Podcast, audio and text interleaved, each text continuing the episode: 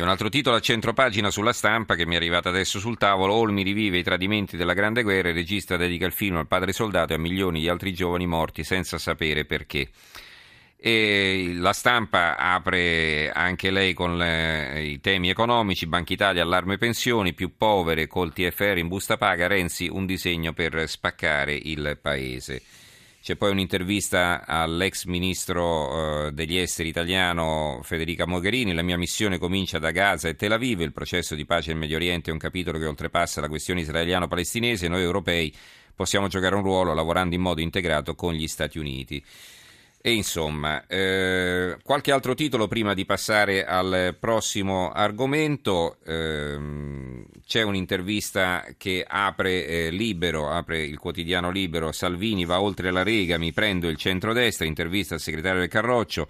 A fine mese lancia un nuovo soggetto politico con un programma chiaro. Taglio delle tasse, no a questa UE, tutela della famiglia, no ai clandestini. Pensiamo al futuro Qui bisogna prepararsi a ricostruire l'Italia. L'editoriale di commento è firmato dal direttore Maurizio Belpietro che eh, si intitola così Può essere il Matteo giusto ma deve convincere pure gli elettori del Sud. Il manifesto invece lancia una campagna di autofinanziamento.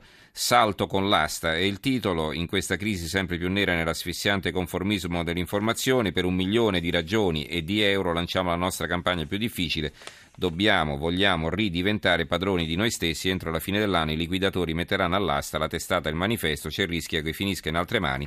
Perciò ci serve davvero l'aiuto di tutte e di tutti. Il giornale, quelli che spennano l'Italia, masochismi, attacco alle aziende del lusso, il falso scoop di Report fa perdere 140 milioni a Moncler. Eh, il mattino Ecoballe stop, vince il vescovo populista, la regione si arrende alla protesta e ferma lo smaltimento, lo smaltimento di queste ecoballe nel termovalorizzatore di Acerra. Il resto del Carlino torna sulla vicenda di Brittany, la ragazza americana che aveva deciso di porre fine alla propria vita sabato scorso, poi aveva avuto un ripensamento, infine invece però ha confermato questa sua decisione. Grazie alla vita, l'ultimo messaggio di Brittany prima di morire. La suprema libertà è il titolo del commento di Roberto Pazzi. Il, l'avvenire pure affronta questo tema. Anna e Brittany, due donne faccia a faccia con lotta e dolore. L'attrice italiana e la giovane americana si fa riferimento ad Anna Marchesini che è stata intervistata domenica da Che tempo che fa eh, la eh, trasmissione televisiva di Fazio. Eh, la Nazione invece e il secolo XIX danno spazio a un'altra notizia, la Nazione di Firenze, quindi la regione eh, dove è affondata eh, la, la, Concordia e eh, il secolo XIX che è il quotidiano di Genova, dove eh, sta eh, per essere smaltita nei cantieri la, appunto il relitto della Concordia. E il ritrovamento dell'ultima salma mancante, Concordia trovata l'ultima vittima Genova tra i rottami il, colp, il corpo di Ruben Rebeglio, è il titolo della nazione, il secolo XIX, la mia promessa mantenuta a Russell, Concordia, trovato l'ultimo corpo, la commozione del fratello. Allora, cambiamo argomento come detto e saluto Enrico De Vita, editorialista del quotidiano online automoto.it del mensile Auto. Buonasera De Vita. Buonasera a lei e a chi ascolta.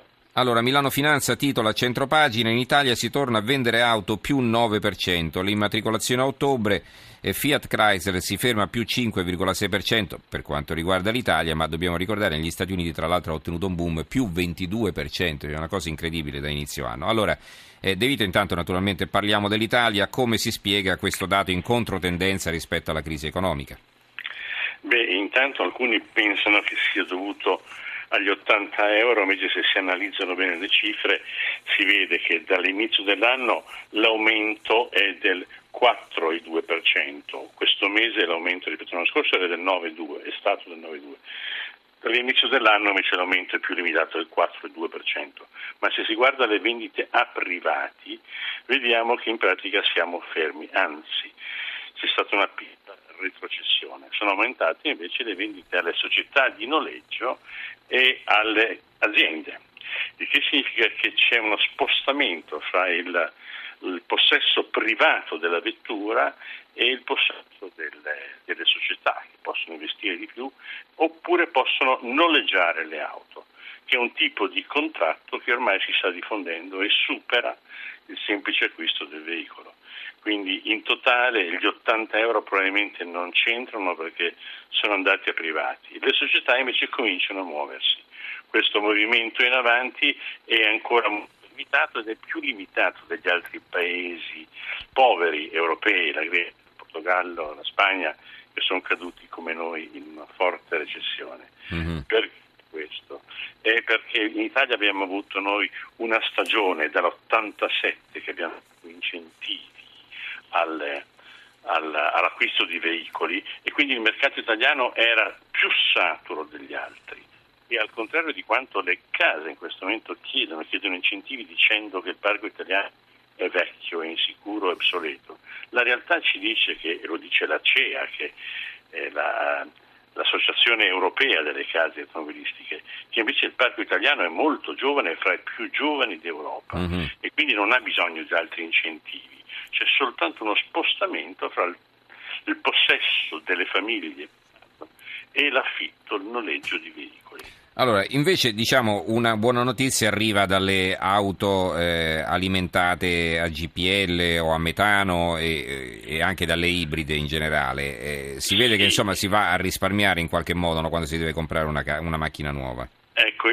Privato ormai eh, dà praticamente un 8% del mercato alle auto a GPL e circa il 6% al 6-4% al metano, invece le ibride sono soltanto l'1,7% e le elettriche uh-huh. sono praticamente inesistenti. C'è quindi un, una, uno spostamento, il 15% del mercato verso le vetture che sono effettivamente economiche, perché lo Stato ha rinunciato a tassare sia il metano sia il GPL, quindi c'è un grosso vantaggio nel alimentazione di questi oh, sperando che non arrivi la stessa brutta sorpresa che arrivò a suo tempo con il diesel, no? quando tutti ci, eh, ci, dissero che le macchine a benzina erano inquinanti, dovevamo comprare l'auto diesel che tra l'altro era più conveniente perché il, il, il gasolio costava molto di meno, era tassato di meno e poi adesso più o meno il prezzo è diventato quasi uguale.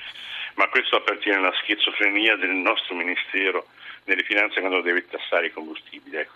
All'estero si preferisce tassare in funzione del contenuto energetico su un combustibile e dando qualche vantaggio a quelli che sono più puliti. Ormai con la marmita catalitica sono tutti puliti alla stessa stregua, quindi non c'è più un vantaggio del metano se la mhm. macchina è catalizzata, eh, vantaggio per l'ambiente.